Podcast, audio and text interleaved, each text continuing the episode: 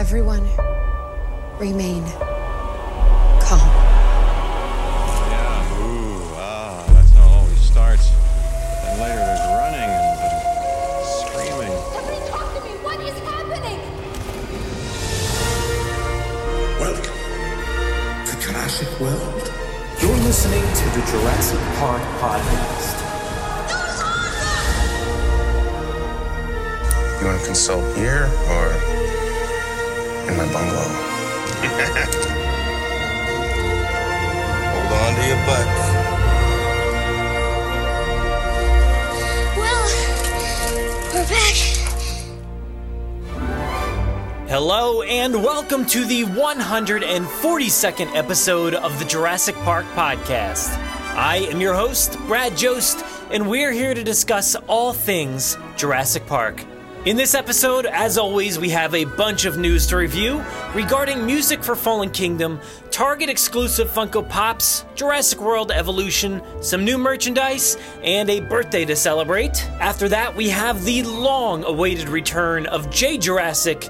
It's been a while since he was officially on the show, uh, November, I believe, and we've heard from many of you guys wondering about his return. Well, it's finally here. We'll hear from Jaye as he talks about what he's been up to and dives deeper into his nostalgia with his collecting and this franchise as a whole. This is part one of his return, so stay tuned for part two coming up at a later date. After that, we're going to jump into the audio lab and hear a ton of audio from this past week. We're going to hear from Jeff Goldblum and Chris Pratt on the 100th day out from Fallen Kingdom. Uh, more from Jeff on his Funko Pop and Jurassic World Evolution, a Jurassic Park themed skit on SNL, and music that was debuted from Fallen Kingdom. A little housekeeping before we move forward. Please don't miss Tom Fishenden's bonus episode that was released last week featuring his look at some of the UK filming locations for Jurassic World Fallen Kingdom.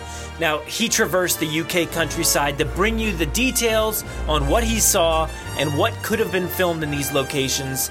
And also, keep an eye out later this week for another bonus episode from myself and Tom taking a long and detailed look at the LEGO offerings for Jurassic World Fallen Kingdom's promotional run. Now, we had a great time chatting about all those items, so stay tuned and download it as soon as it pops up. All right, well, we've got a packed episode as always, so why don't we get this one started off with a bit of Jurassic news from around the world? 18 minutes and your company catches up on 10 years of research. Access rate program. Access new security. These pictures were taken in hospital in Costa Rica 48 hours ago. I don't want to jump to any conclusions, but look. Boy, my head being right all the time. But today, I guarantee it. All right, the biggest news this week had to have been the released music from Jurassic World Fallen Kingdom via Michael Giacchino and J.A. Bayona. Now, this stuff was all released on social media. Not the greatest quality in the world, but it was all filmed live in the studio on their cell phones or whatever. And we were able to decipher a few different things here from the tweets and uh, posts. It looks like this music, of course, is composed by Michael Giacchino. We already knew that. And this next part, you could pretty much assume it is orchestrated by uh, Jeff Kryka. He's he's the guy who's orchestrated most of Giacchino's recent work, uh, Jurassic World included. The uh, orchestrator basically expands the score based on you know the composer's ideas and and you know basically fills out the rest of the score. Um, it looks like the recording began March 12th at the historic Abbey Road Studios in London. You all know about that studio. Um, it looks like it was conducted by Ludwig Wicki. Uh, recorded the vocals for these tracks with the London Voices. So it's great to hear that there's going to be a choir in these songs as well. Um, and uh, we're going to play the release material later on in this episode inside the audio lab. So stay tuned for that. But this is this is amazing. I didn't expect to hear this stuff already, and we got some new stuff. We got some old stuff. It's all great. So stay tuned.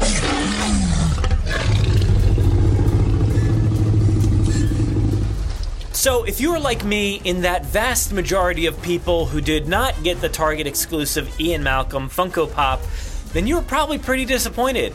You know, they were released online at 12 a.m. PST, so 3 a.m. where I am, uh, and there was no way I was going to stay up that late in order to uh, purchase a Funko Pop. But it looks like I probably should have, as they completely sold out in a matter of minutes.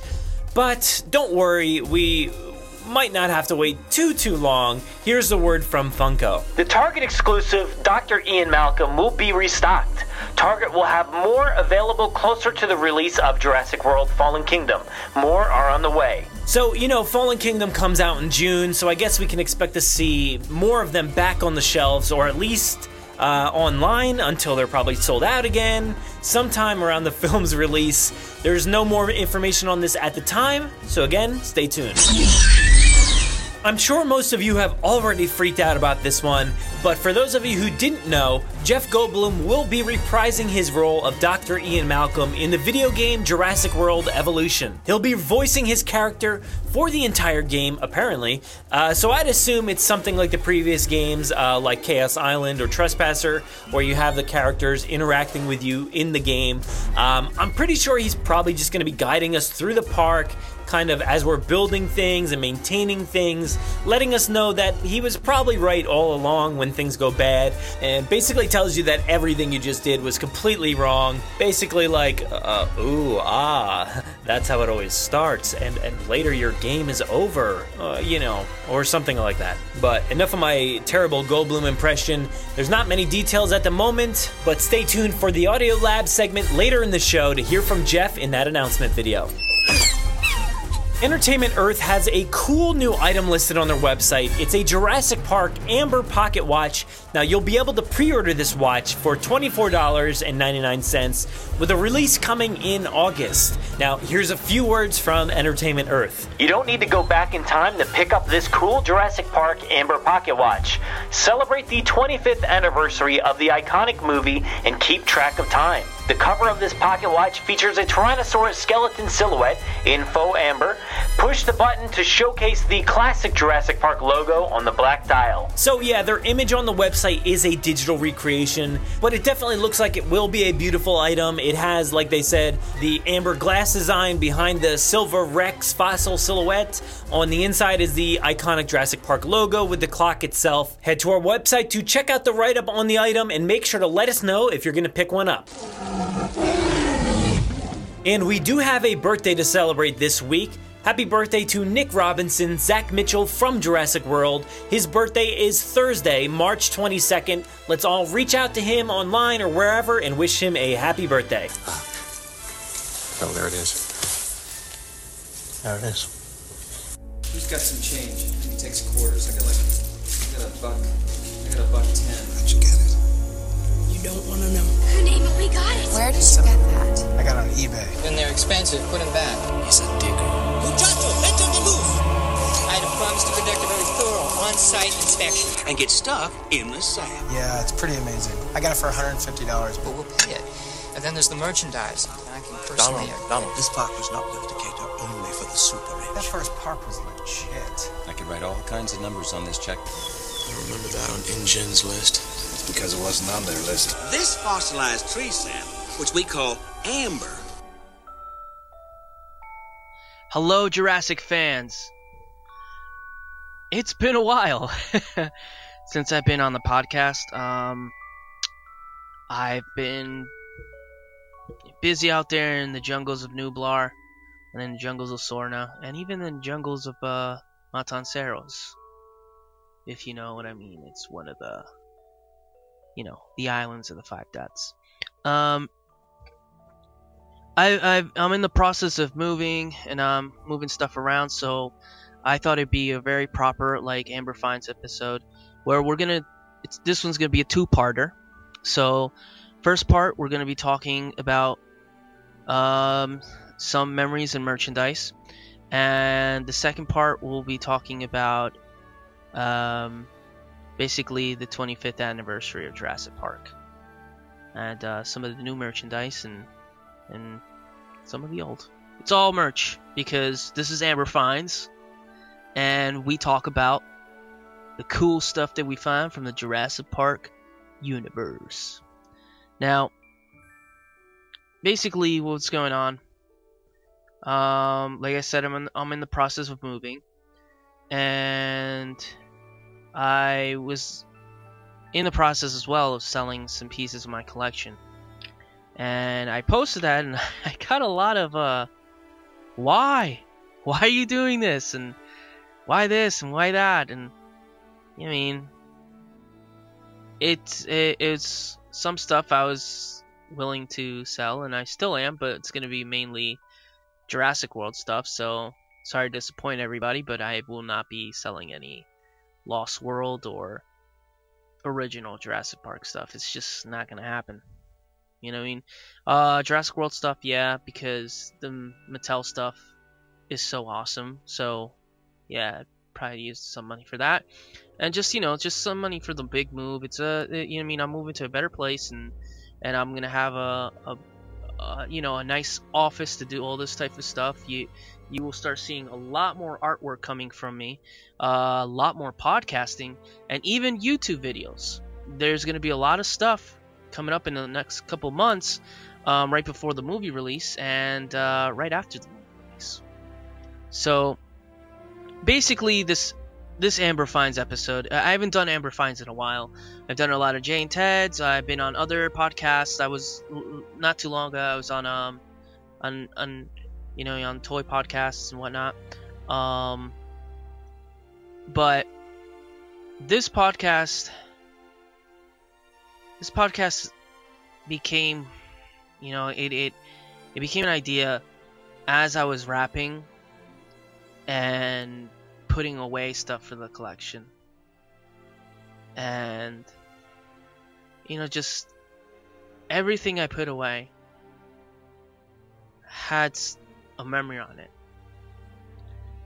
Whether it was uh, a pencil sharpener, stamp, or just a ticket stub from Jurassic World, or even or a tag or something, you know. You know, I started thinking back. You know, I mean, most of the Amber finds when I talk, I talk about specific piece of merchandise. And um, in this one, I want to discuss everything as a whole. And I know there's a lot of collectors out there, and and some of us just collect and collect and collect.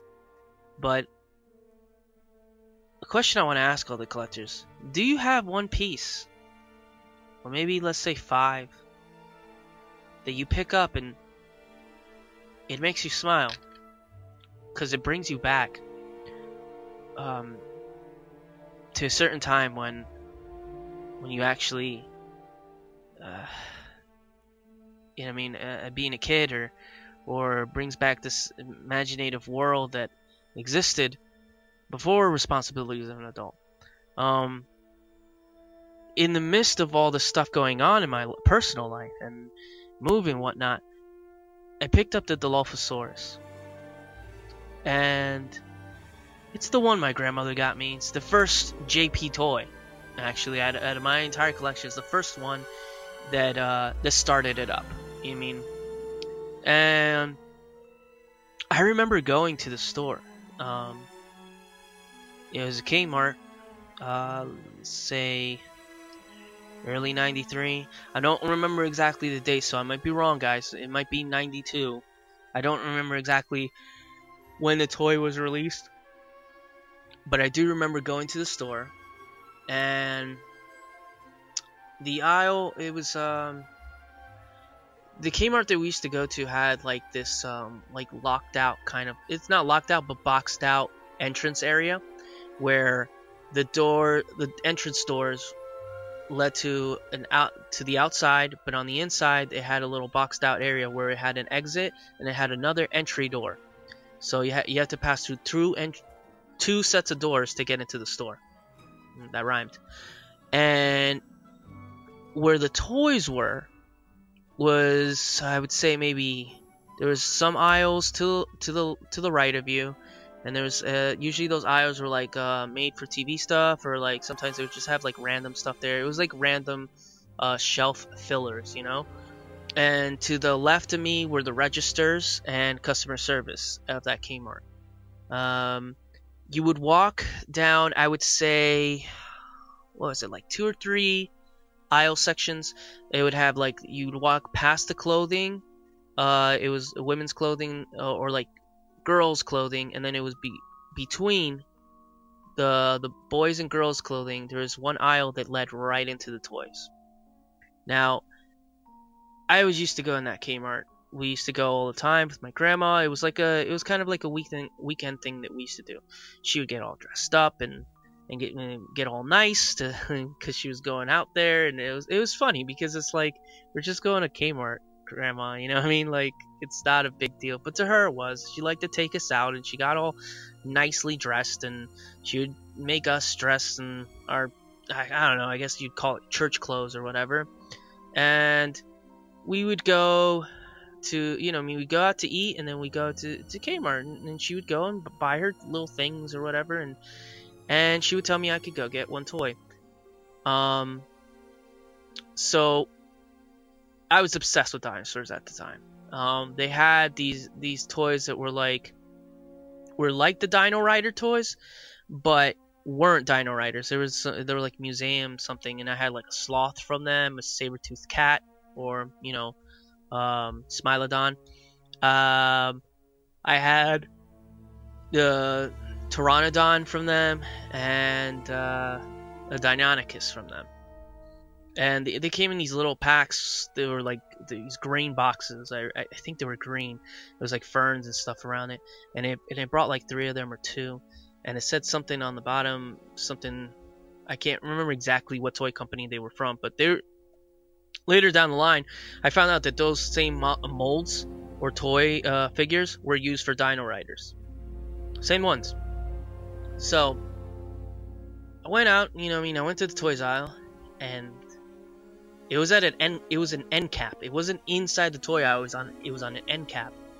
I saw this this red, like blaring red and orange sunset with black silhouetted trees. And if you, you could look at it, you can go down aisles from it, and you would just see it. It, it just brought your eyes right to it. And on that end cap was the most wonderful, amazing dinosaur toys I had ever laid my eyes on. And um, they had, I think it was, the Triceratops was there. The young T Rex was there. Um, Pteranodon, had the human figures, the basic first wave human figures. Had Grant, had Ellie, Muldoon, you know, all these characters. I had no idea about these characters. I I had seen the commercial Jurassic Park and I wanted to see the movie.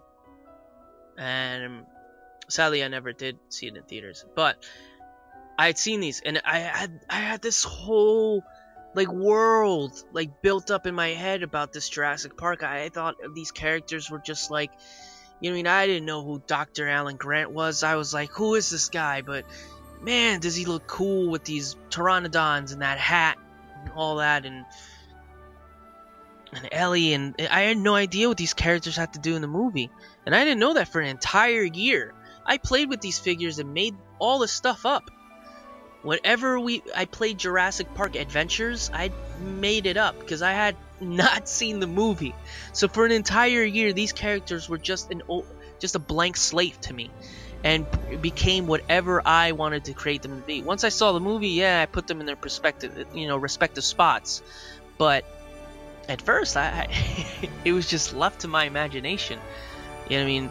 Alan Grant could have been, you know, the the enemy. I don't know. I I, I of course didn't do that because he was a paleontologist. But you know what I mean? I could have made Muldoon. Muldoon was like the mercenary. You know what I mean? I don't remember back what I did with these characters, how I made them work in my own imaginative psyche. But I mean, they had those on the pegs, on the, uh, you know, up there with the figures, and then they had the basic dinosaur figures, and I went I went to my grandma. I, I know what I want. She's like, okay. What do you, which one which one do you want? She's like she's like, oh more dinosaurs, huh? I'm like, yes, more dinosaurs. She's like, which one do you want? And I'm like, can I have two? She's like, no, one today. Next weekend, maybe. Depends on how you do in school. Cause this is this is like incentive for me to be really good in school. I was a straight A student uh, all through my elementary years, middle school, and then I, I like the first two years of high school, and then I don't know, I just started slacking. But I was an honor roll student, straight A's, and the incentive was Jurassic Park, Ninja Turtles, and Batman. That's what got me the good grades. I didn't want to excel because I just wanted to. I just wanted these toys. so like, she she told me to pick one, and I I did, and it was the the Dilophosaurus. And I took the Dilophosaurus home, and I remember sitting in the, the car ride home, and he was in the bag, and I mean, I take him out of the bag, I look at him, I look at the box, and I look at the back of the box, and I started already like circling in my head what other next figure I wanted. I wanted the car, I that one, and then you saw Stan Winston's uh, T-Rex on the bottom with the figures. I'm like, oh, I want that T-Rex. Look at the T-Rex. They've never made a T-Rex that size. It's always a small, tiny Rex. This is this one goes perfect with the human figures. This is this is the T-Rex I want. And I'm sitting there and, and like just looking at this wonderful packaging with this with this red, this blood red orange sunset with black silhouetted trees. It just it just captured my imagination. And this is a moment. You mean I'm, I'm talking about when I was like six years old. I'm in my 30s, my friends. I'm gonna be I'm actually gonna be 32 next month. My birthday is next month. Um, so, you know, I remember this like clearly because this dinosaur became the reason I started collecting. You know, it was um the quality of the toy was perfect. You know, is I even did the action feature. And he sucks up a little bit of water and he spits it back out and stuff. I mean, I didn't want to do too much because I didn't want to destroy him, which he's kind of a little bit destroyed. He doesn't have an eye. like, one eye is missing, like, the paint came off of the eye. It's an easy fix, but why would I fix it? It shows how much uh, love and playware I had for this dinosaur that I played it till played with this dinosaur till it was just completely demolished. His tails has a little bit of like uh, tears in it. His legs are wobbly, like you can't stand them up. You got the only way to stand them up is by putting his legs all the way back and having his tail be like the the, the standee for the for the animal for the figure. You know, so sorry guys, I'm a little bit doing this late night. Um, yeah, just it, and I pick up that one and then you know you start picking going through the collection because sometimes you just have it you know I mean I don't know about you guys I don't know about my fellow collector friends you have the collection just sitting on the shelf and do you ever really just sit there or stand next to it and just pick one of the pieces out? And then think for a moment back when you actually purchased the piece or who got you this piece.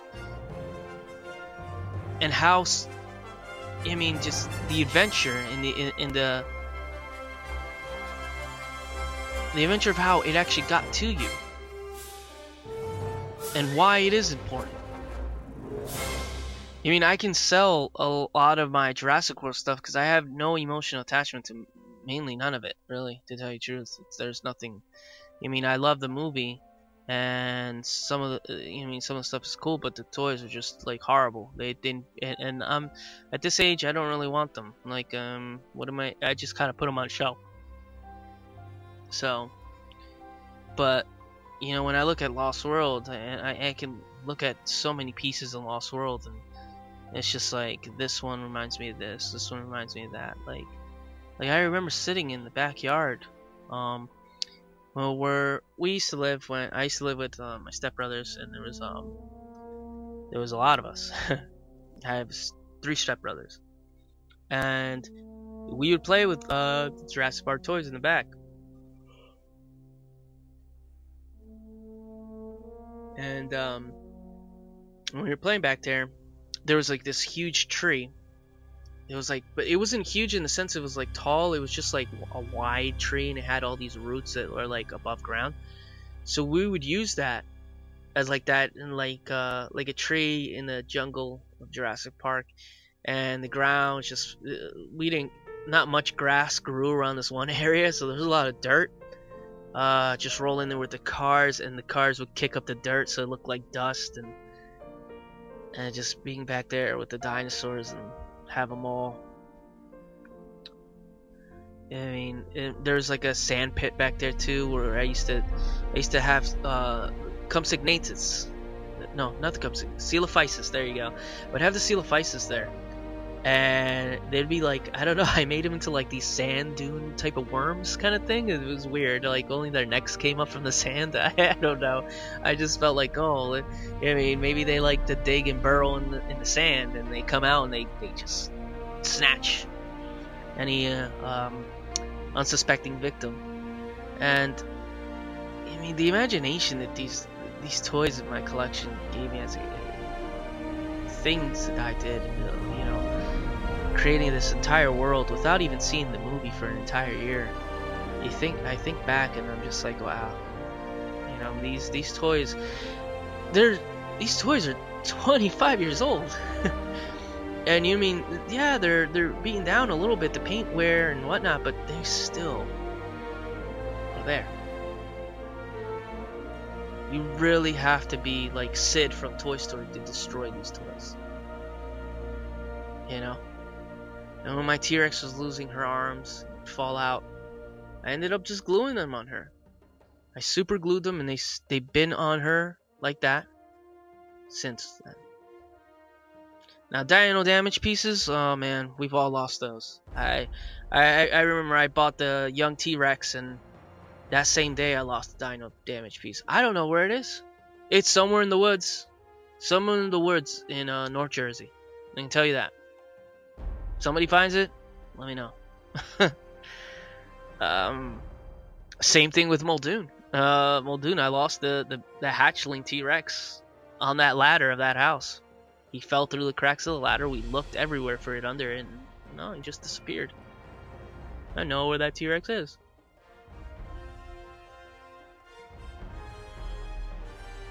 So, you know, I mean, this is this type of things that I was doing while I was like bubble wrapping them and putting them away, and just thinking that like,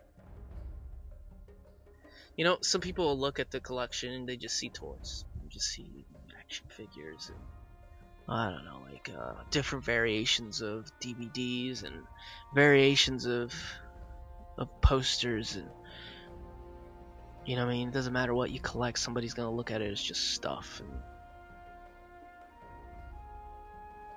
and I don't see that. I don't know if some, if you, my fellow collectors can agree, but I see something we love. That we all love and share. I see items that bring out memories. What I see when I look at these dinosaurs, I see photographs in my head. I see what brings it brings me smiles and happiness. I love my collection. And I wish I had well where I'll be moving to I'll have a better way to display it. Um where I had it now wasn't that great. There was a lot of it was very ingested. It was very like, you know but just knowing that that like it, it's just it's crazy to think that like it's been so long and that these toys bring out so much of my inner self and I don't know if anybody can agree. It brings out the better times. You know, it's like um, you know, we're most of us are adults that listen to the podcast. Some some of us are not, and you know things happen in life and certain you get certain things in your adult life that happen and just just always try to find the one thing that that can kind of bring you back to a sense of calm and you know, I mean artwork does it for me sometimes but you know, I mean artwork isn't always it's great when your mind doesn't really want to work with you to draw anything up so you're kind of stuck sometimes. So I, I, sometimes I can't draw. You know, sometimes I can't sit there and, and really draw something out. I have to really get in the mood to draw it. But I can always pick up that Dilophosaurus and smile. I could always pick up the Queen, the Red Rex, and smile. Pick them up, just look at them. Just uh, think of the memories, you know? So I just wanted to share that with you guys. I felt that uh, it was something to share. You know, I mean, I didn't. This is like I said, this is two-parter. So this is just the first part, me just talking about the collection in general. I didn't want to go too specific with pieces, you know, whatnot. I'll do that when I dedicate more into a specific episode about a piece. And I'll be able to do that in the new place. So I'll be able to have more of like the space to be more representative of it and whatnot. Um, but I do want to say that like for the second part of this, we're going to be talking about the 25th anniversary of Jurassic Park. Uh, not only the 25th anniversary, some of the items that are coming out for the 25th anniversary already have come out. Since sorry that I haven't been around, uh, I know people already have some of those items. Um, but I want to talk about some of them. Some of them I've got, I've been able to get my hands on. Some of them, you know, I mean, it's been tough to get to. Um, I mean, so, and I want to talk about the first time I saw Jurassic Park, and uh, how it changed everything, how it changed my perspective on how I viewed movies, and how it changed my perspective on how much I love dinosaurs. You know, how, how it really changed my life, because at this age, everybody think I'd kind of stop liking dinosaurs. Not the case, as it seems. Good for that, right? Because uh, there wouldn't be uh, an Amber Finds or uh, a page like Jaye Jurassick Instagram, you know? Where you guys can look at all my dinosaur stuff. There wouldn't be a collection. And um, also to announce a contest. Oh yeah, I'm running one. And let's just say the prizes are not going to be drawings of mine. Well, maybe I'll throw in a drawing or something. But they're actually going to be pieces. Maybe toys. Mm-hmm. Maybe pop figures. What? It's going to be a big contest because I've been away from the community. I felt bad. And I really want to reward everybody for still sticking with me because you guys still have been there. I lost a lot of followers. That's cool. It's fine. But a lot of other people still stuck with me even when stuff was going on, you know? And um this right here is pretty much my comeback episode. And even though it is like a two-parter, so this is the first part, it's me pretty much saying I'm back. Now I'm back to doing this. Alright? So, be in tune for the second part of this podcast. This Amber Finds special. Um, yeah, man, and man, just keep a lookout. All right. Um, after hearing this, I really would like to hear from other collectors on certain items they loved, or they love still, or that they, you know, I mean, couldn't let go of, or they lost. You know, I mean, I, I could talk about how I lost items, but uh, I don't want to really put this podcast down. I felt like this podcast was more to be happy about what what you have. Be glad with what you have, even if it's a tiny collection, even if you just started one, and you have just a T-Rex be happy you have just that T-Rex. That T-Rex is going to be the starter for so much cool stuff. You know, I started with just a tiny little Dilophosaur. That's it. Just one Dillo. That's it. And now it, it turned into this gargantuan monsters collection that I can't even control. so everyone starts from somewhere, but just remember just remember to keep like memories with this stuff, you know. And that's it. All right, guys, it was uh, great being back. Um, hope to hear you guys. Um, like I like you guys should know, or if you don't, if you're new to the podcast, I can be found on Twitter or Instagram at Jaye_Jurassick. That's J A Y E underscore J U R A S S I C K, like Jurassic, but with a K, like sick. All right, and just send me pictures of your collection and, stuff like that. I love seeing other people's collections. It's awesome. All right, okay, guys. Um, I'll see you on the next one. Back to you, Brad.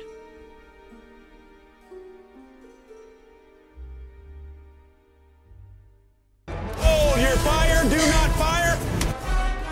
creates man, man destroys God, man creates dinosaurs. Boy, do I hate being right all the time. We're gonna have to drop the can. Are you ready? One, two, come on.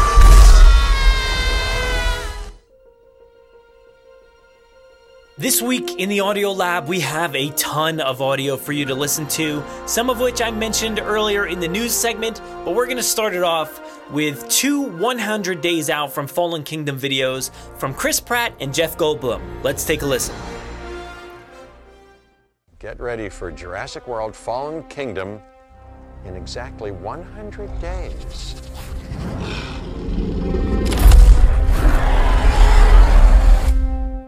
Get ready for Jurassic World Fallen Kingdom in 100 days.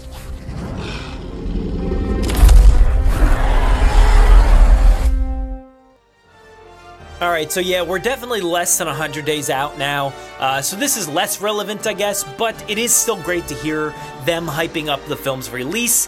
Head to our show notes to see those videos for yourself. Next up here, we have some audio from Jeff Goldblum uh, from his appearance on Conan O'Brien's late night talk show, with them discussing Malcolm's Funko Pops. Let's listen in. You're in the next Jurassic World movie. Yes, sir. Fallen, Fallen Kingdom. Fallen, Kingdom, and this is a high honor. Uh, Funko has put out two figures of you as uh, Dr. Ian Malcolm. These are. Is it yeah, Funko or it- Funko? Funko Pop. Funko Pop, I think. Funko, yeah, it's Funko, right? What did I say? I thought you did said I say Funko. Funko. Funko? What? What's the difference? What's the what's your Funko. I think you were like like a fun company, the fun company, Funko. Funko. Funko. These are your Funko dolls. These are look at these. These are Dr. Ian. Uh, look at this one, right?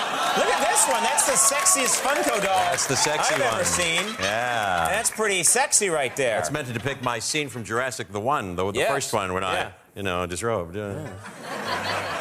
So we know. Would you like to rub your own dog's nipple? You can. I mean, your Very own much. doll's nipple. My own dog? You your said own my own dog. dog. You said I'm- dog. You said dog. No, you were rubbing your dog earlier in a story. I don't think This that whole was. thing, I don't think any of this is airable, ladies and gentlemen. I'll be honest with you right now. There- Here. There's no one. Li- huh? Never mind. Never mind. I was I was going to do something I oughtn't. Yeah. I love it. You know, he is just so Goldbloomy here, and this gets me so excited for the next few months leading up to the film's release, hopefully hearing more from Jeff. Well, speaking of Jeff, here he is again with that audio I mentioned earlier in the news segment announcing his involvement in Jurassic World Evolution. Let's check it out. Uh, my name is Jeff Goldblum, and I'm here to tell you that I'm working on the new Jurassic World Evolution. It's a game made by that team at Frontier. So I'm going to be with you the whole game as Dr. Ian Malcolm. That's the character that I play in those Jurassic Park movies. I highly recommend it. It gets 10 Goldblums out of a possible 10 Goldblums. That's my highest rating. Now, this one was a great surprise last week, and as you can tell, I I just love hearing Jeff speak, so I'm going to play his audio as much as I possibly can here. Fingers crossed for some more soon. All right, I know music from Fallen Kingdom is coming, but let's first take a listen to the Jurassic Park sketch from Saturday Night Live this past weekend, where they reenacted fictitious auditions from famous actors in the 1993 era. It's pretty funny, so let's check it out. 25 years ago, Steven Spielberg opened the doors to Jurassic Park, and inside those doors, spoiler alert, were dinosaurs. Now, as part of the 25th anniversary re-release, you can watch the original 1992 screen tests. Hugh Grant for Dr. Alan Grant. Yes, um, hate to be bothered, but um, if you look behind you, there's um, well, there's a bit of a T-Rex, uh, and I thought perhaps we should move faster to escape its um, rather large teeth. Alan Alda for Muldoon. Let her go. That dinosaur comes out and attacks me. Oh, God, you guys, that is great. That is just terrific. And how are you guys going to shoot the dinosaurs? Is it going to be uh, force perspective? See, you know, that's how we shot Jamie Farr on MASH. Yeah, no, he's only about two feet tall, you know. Ellen DeGeneres for Dr. Sattler. All right, wow. That's a gigantic pile of dino poop. I've had stools on stage before, but this is ridiculous. I'm just kidding. I'm 90s Ellen. Hey, I'm telling y'all, trust me, spend your money, all right? IRS can't take it if it's already spent. Can't take something already gone. That's a tax loophole for you, brother. Wesley. Huh? Could we get the line? Oh, oh, yeah. Bingo. Dino DNA. Now, if y'all want my accountant's number, it's 1-900. Roseanne Barr for John Hammond. Welcome to Jurassic Park. Nope. Adam Sandler for Muldoon. All right, thank you. Turkey lucky do and turkey lucky do. I like the T-Rex. Does T-Rex like me? shut up! Whoopi Goldberg as Dr. Sattler. Well, let's talk about it. Because the last thing I need right now is dinosaurs. And then I'll give the dinosaur a look like. Pee Wee Herman. Uh, uh, uh. You didn't say the magic word.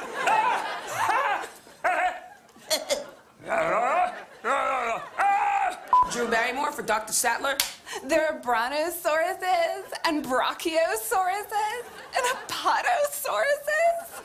But I have to wonder, are we playing God? Joey Lawrence from Blossom.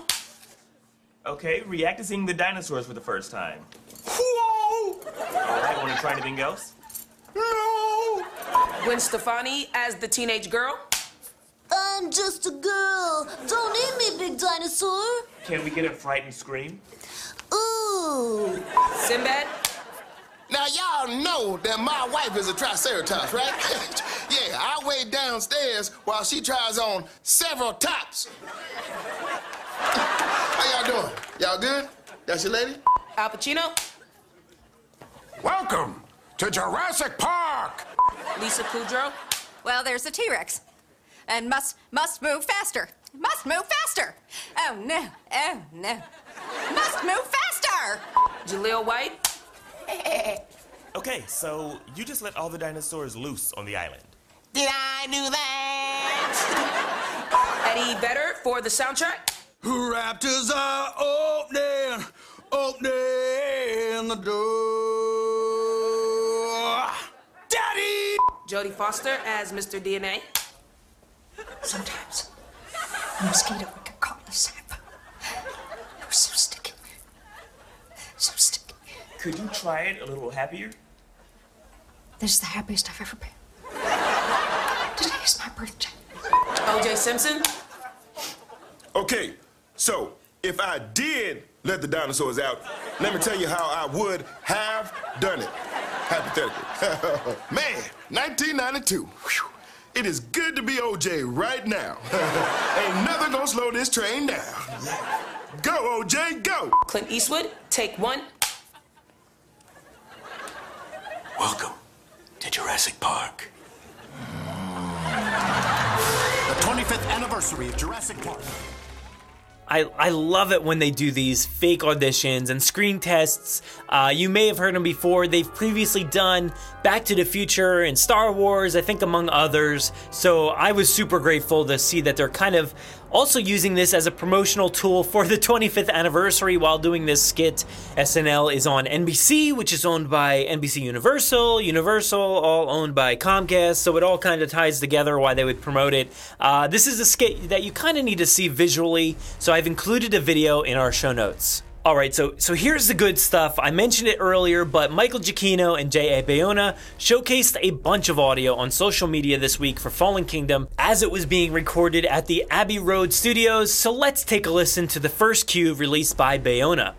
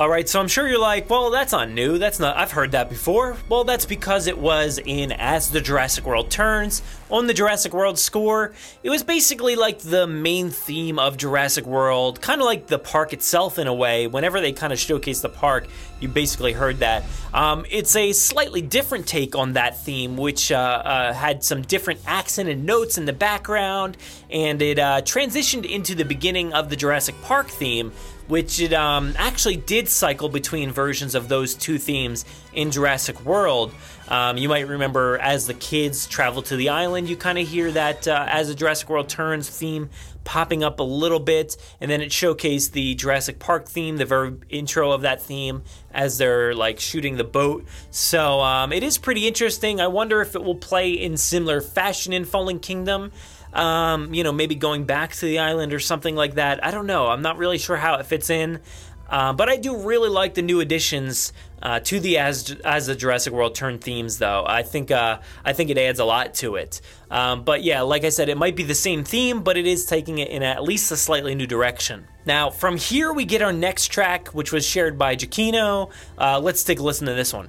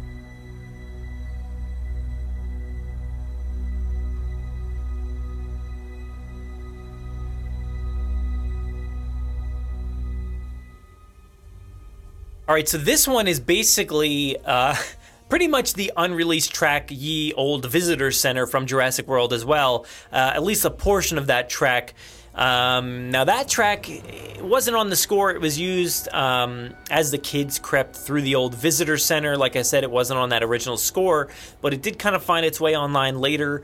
Um, and if you noticed, I don't know if you know the original Ye Old Visitor Center track. Um, it's certainly a bit slower than that one, that old rendition, I guess. But um, otherwise, it's it's nearly identical.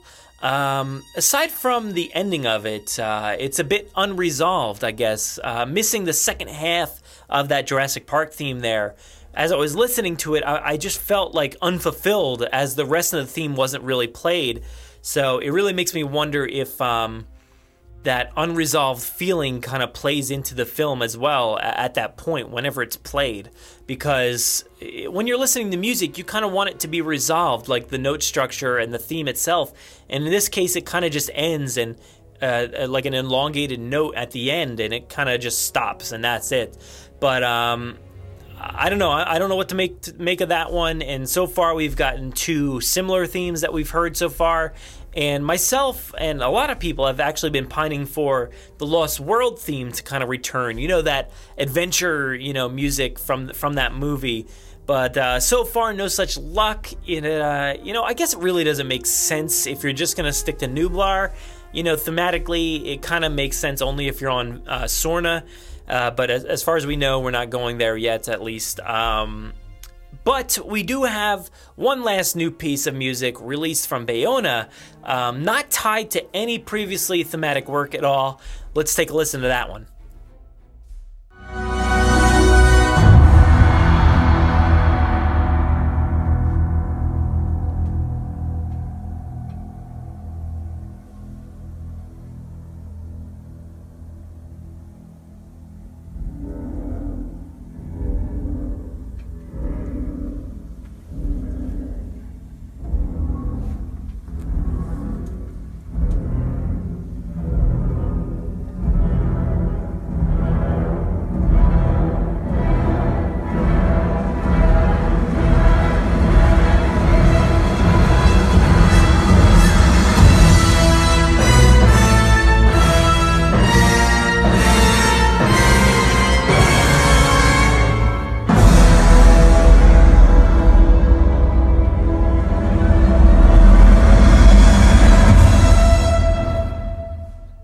Right, so I don't know what you guys thought of that one, but initially, uh, that first hit in the music, which is kind of cut off, we don't really hear a ton of it, but that music sounds like the end of the moment in um, Jurassic World score, the, the track Our Rex is Bigger Than Yours.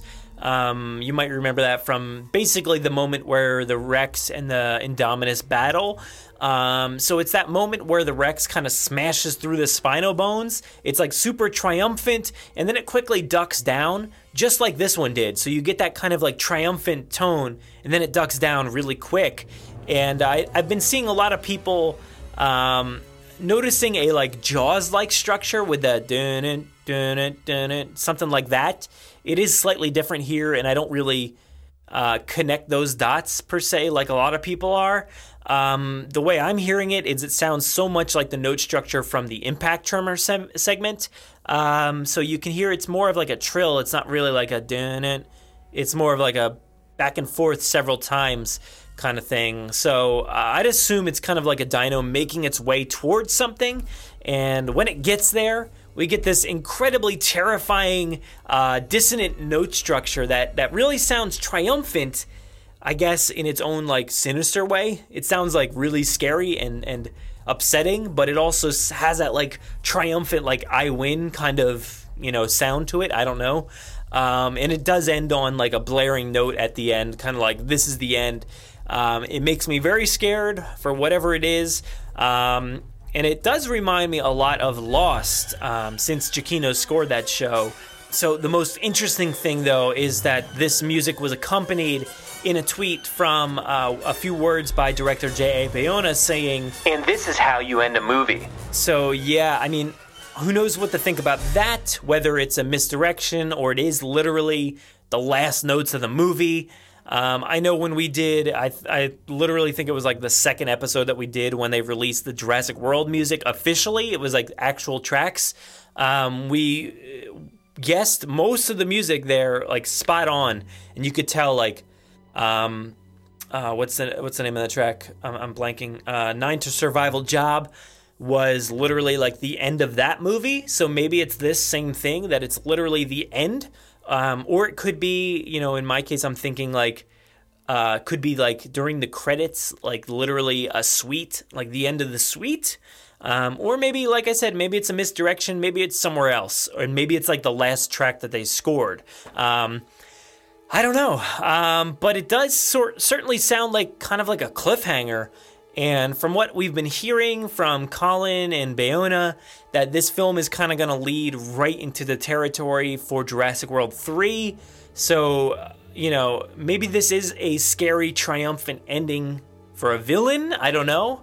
Um, it kind of sounds that way. You know, if, if he's hinting that this is the end of the movie and this sounds so scary, put two and two together and be scared. Um, but uh, I guess we'll see.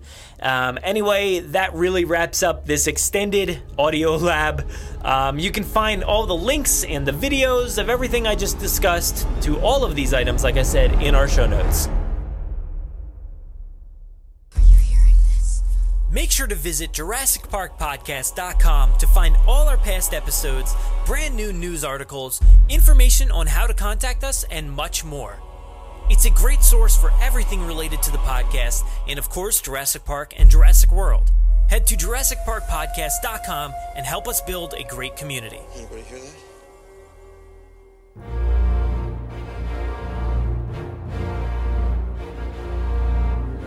Thanks for listening to the 142nd episode of the Jurassic Park podcast. Of course, a big thanks to Jaye Jurassick for coming back to the podcast in his triumphant return.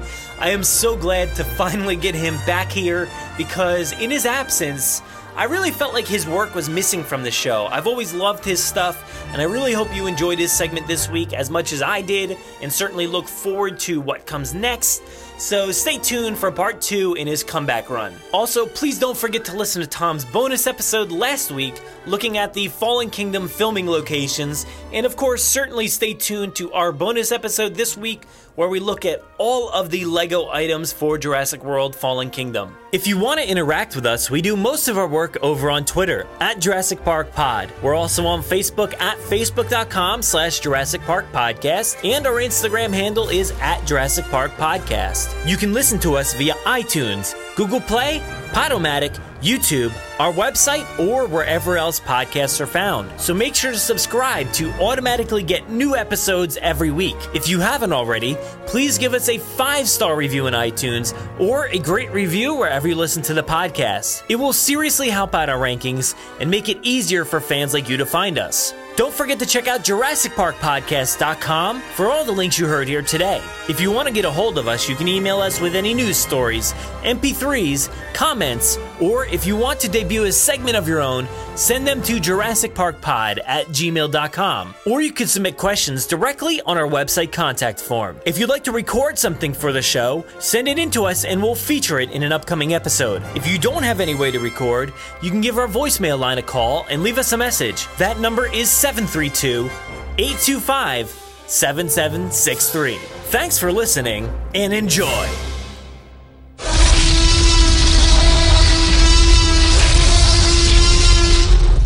Five minutes. Drop what you're doing and leave now.